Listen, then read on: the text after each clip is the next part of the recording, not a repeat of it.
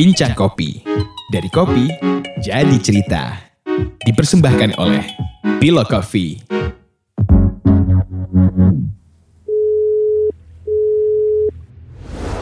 Halo Mas Andre. Halo. Halo, Halo. Untuk awal bisa perkenalkan diri dulu eh, Bung Andre. Nama saya Andre. Saya dari Tuang Kopi dari Flores Manggarai, Mas. Oke. Eh, terima kasih ya Bung Andre. Em, kami ingin bertanya Bung Andre kepada Bung soal pandemik ini. Eh, bagaimana pengalaman Bung menghadapi dampak dan strategi yang dilakukan untuk mengatasinya?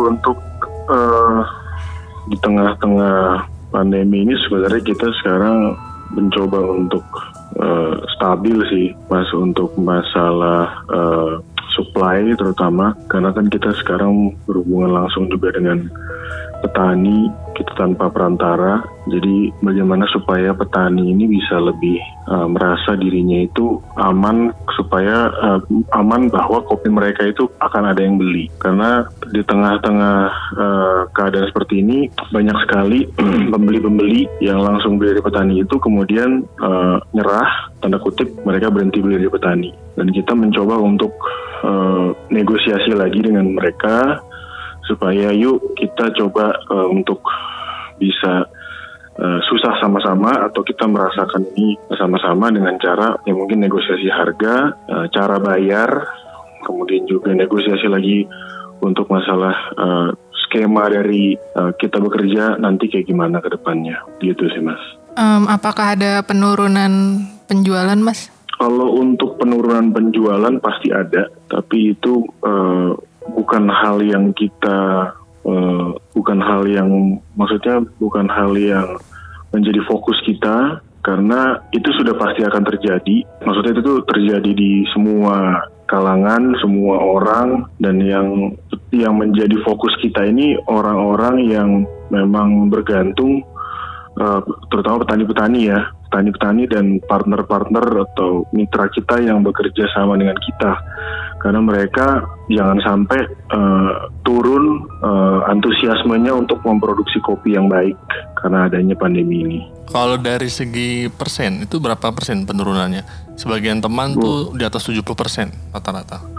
Oh kalau untuk penjualan kita mungkin sudah lebih dari 80% kali mas ya. Turunnya ya. Iya, Itu drop untuk mungkin lebih untuk dari 80%. green bean ya. Betul mas. Kalau kedai kopi tuangnya sendiri, Kalau kedai kopi tuang mungkin sudah 90% lebih mas. kami turut prihatin mendengar hal ini ya, Bung Andre. Aduh, langsung Iya. Untuk kedainya sekarang masih jalan tuh take away berarti. Kedai masih jalan mas, karena kan memang kita ini kan mencoba untuk membuat kedai kita ini kan sebagai apa ya istilahnya display lah mas ya, bahwa kalau ada orang yang pengen coba kopi dari Manggarai, yuk silakan mampir, cobain, ya kita roasting dengan ala kita, paling nggak supaya mendapat bayangan rasanya kurang lebih demikian, tapi dengan adanya pandemi ini ya tentunya orang sekarang jadi eh, nggak mau lagi mampir atau ya mungkin hmm, kebutuhannya sekarang lebih untuk seduh di rumah sehingga ya mereka kita sekarang pun juga menjualnya lewat online Tokopedia take away nah dan lewat apa namanya online ya semuanya ya gitu Kemudian eh, langkah-langkah apa nih, Mas, yang dilakukan untuk tetap berjualan? Kan banyak yang akhirnya Kalau- jual botol apa kopi botol literan gitu atau ya jual makanan frozen. kita sih tetap mencoba untuk eh, mencoba untuk tidak lari dari identitas kita ya. Kita coba untuk tetap jualannya eh, eh, kopi itu tetap di botolan dan kita memang sudah jualan juga waktu awal juga sudah botolan. Kita naikin jadi satu liter ya samain dengan teman-teman yang lain karena menurut saya itu cukup membantu banget. Kemudian kalau untuk makanan ya identitas kita juga yang di kafe juga ya. Makan makanan ringan pendamping untuk orang minum kopi itu. Dan eh, kalau untuk eh, yang lain sih untuk eh, kopi biji eh, yang sudah disangrai memang kita jual melalui Tokopedia atau melalui kafe kita sih. Untuk lini sangrai juga ngedrop juga ya, Mas? Kali ini sangrai lumayan mas, lumayan gede ya. Kurang lebih 70-80 persen lah. di angka juga segitu. Iya. Terkait ke hulu lagi. Nah, akhirnya karena permintaan turun, apakah tetap memproduksi dengan jumlah yang sama? Bung Andre sendiri eh, membeli dalam jumlah yang sama pada tahun sebelumnya, seperti tahun sebelumnya. Em, mungkin kita jadi eh, membatasi sih mas. Kita tadinya kan kita coba kita punya dua eh, jenis produk. Yang pertama yang agak sedikit specialty, yang kedua ada yang sedikit lebih komersil. Sehingga sekarang dengan adanya ini kita jadi batasin kita lebih fokus sekarang yang specialty saja. Karena itulah yang membuat eh, selama ini kan petani ya semangat, oh ada loh yang membeli dengan harga yang cukup baik, tapi eh, ya sekarang kita coba untuk menomor dua kan karena keterbatasan dana juga, ada juga perasaan khawatir karena mungkin kita nggak tahu ke depan eh, apa namanya orang akan beli kopi dari kita lagi atau enggak, karena kita nggak tahu kan pandemi ini selesainya kapan, sehingga kita lebih fokus ke yang eh, specialty yang yang apa namanya kualitas premium supaya petani pun juga eh, secara tanda kutip dipaksa untuk membuat atau memetik kopi, memproduksi kopi lebih bagus gitu. Kalau dari segi jumlah bagaimana tuh? Kalau segi jumlah jelas menurun mas, jelas Targetnya? menurun. Eh, ce- kita ini sih jujurnya kita baru mulai panen ini baru dua tiga minggu, dua tiga minggu kita baru mulai petik. Target ke depan kita justru belum tahu karena kita dari setiap hari kita pantau sih mas ke depannya akan kayak gimana. Eh, dari segi jumlah tentunya akan menurun karena kita mungkin akan kemungkinan akan mengurangi lebih 50% lebih yang komersil tapi mungkin yang specialty mungkin akan tetap kita pertahankan mas karena kan specialty kita juga nggak nggak produksi banyak-banyak Em, berapa ton tuh mas? Kalau tahun lalu berapa ton dan kira-kira tahun ini jadinya berapa ton? Kalau tonase kita jujur belum tahu sih mbak tahun ini targetnya kayak gimana karena eh, tahun ini mungkin kalau yang specialty kali ya specialty mungkin target mungkin paling banyak dua ton atau tiga ton kalau misalnya bisa Hmm. kita mungkin akan lihat sih Kalau tahun sebelumnya komersil dan specialty-nya berapa ton tuh mas? Kalau tahun sebelumnya itu komersil mungkin bisa sampai eh, 20-an. Kalau yang specialty mungkin bisa 5 ton kali ya, 4-5 ton. Jadi setengahnya lah ya kurang lebih ya kalau yang spesial. Kurang lebih akan iya dan komersil kita belum bisa belum bisa ambil keputusan sih Mas. Akan sampai kayak gimana nanti. Kan panen sudah berlangsung eh, sekitar tiga minggu. Itu ada penurunan harga buah ceri di sana. Eh, kebetulan kita dengan petani ada sistem talangan, sistem kontrak, mas.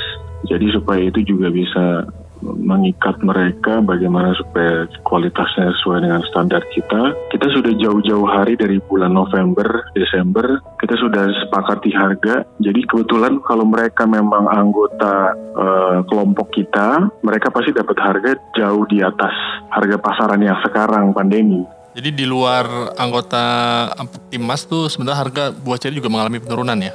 Jatuh, jatuh sekali. Sampai Jatuh mungkin bisa 30 sampai 50 persen, ya nggak mungkin lah, 30 persen lah. oke Kemungkinan besar ya, jatuh. besar ya.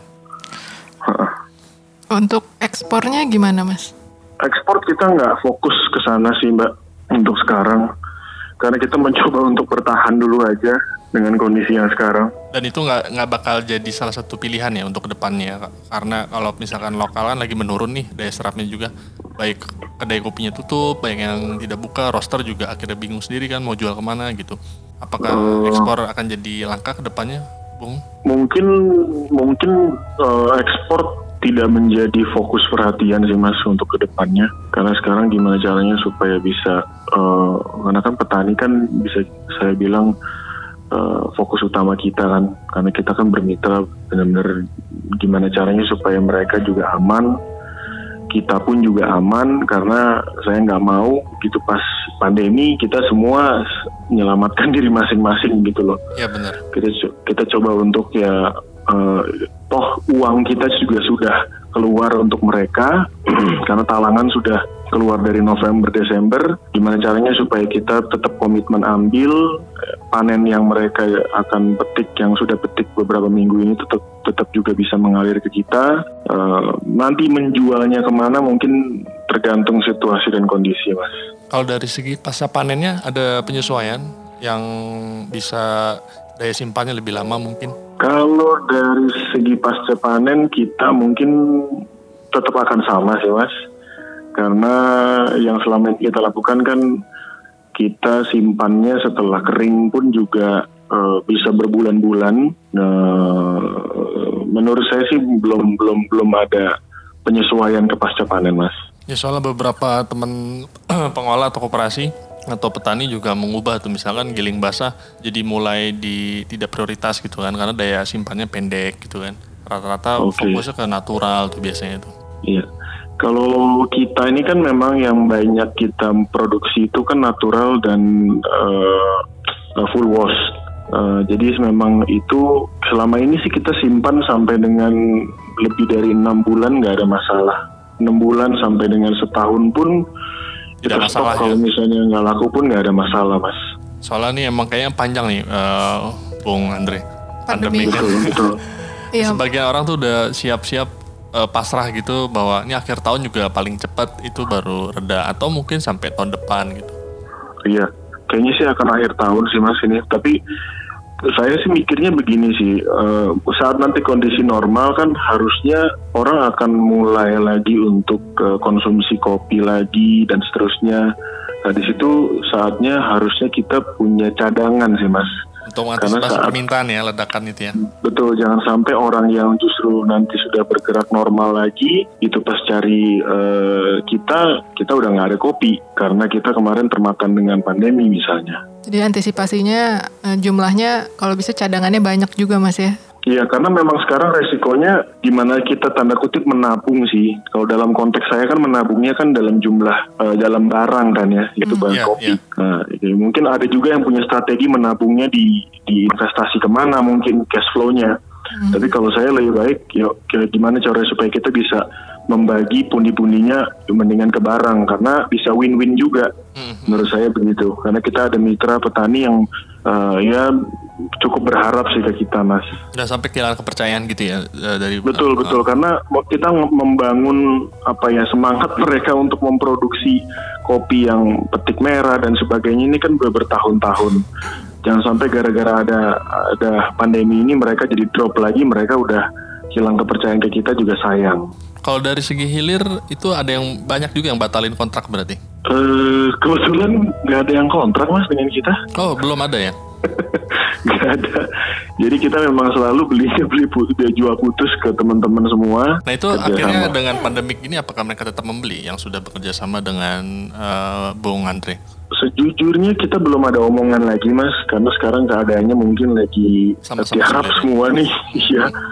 Uh, kita mungkin masih siapin uh, apa namanya internal kita selamatin dulu mungkin masing-masing belum ada omongan lagi ke sana sih mas ke teman-teman. Nah itu Bung Andre makanya kami mencoba mengangkat ini karena emang buntu. Kami juga buntu kok, semua buntu gitu kan. Akhirnya iya, dengan cerita-cerita ini mungkin bisa berbagi ada strategi apa dari berbagai teman apa hulu dan hilir gitu Bung Andre. Sebagai penutup iya. nih Bung Andre, mungkin Bung Andre ada tambahan atau pesan buat pendengar kami? Kalau menurut saya, kalau untuk teman-teman industri kopi sih menurut saya jangan panik sih mas. Karena sebisa mungkin Eh, kita tetap kita tetap bertahan karena menurut saya kan kopi ini kan barang yang uh, orang butuh minum setiap hari ya. Jadi industrinya kita beruntung karena kita ada di industri kopi kalau menurut saya karena walaupun pandemi ini pun orang juga walaupun menurun tapi tidak mati total menurut saya. Jadi uh, ya bagaimana caranya supaya kita bisa menangkap momen ini sebagai momen untuk ya mungkin kalau menurut saya introspeksi juga kali ya. Apa yang perlu dibenahi secara internal apa yang perlu di uh, apa namanya perbaikin. Mungkin relasi juga dengan semua stakeholder. Kalau menurut saya ya kalau dari dari sisi saya mungkin petani atau semua uh, ya mungkin panik tapi mungkin jangan berlebihan kali itu kali ya pesannya Baik Bung Andre, terima kasih atas waktunya sudah berbagi dengan kami dan pendengar kami. Terima kasih Mas Andre. Sama-sama. Kami berharap curahan hati ini dapat menebarkan solidaritas dan memantik nyala semangat bagi kita semua. Terima kasih telah mendengarkan Bincang Kopi. Sampai bertemu lagi di episode berikutnya.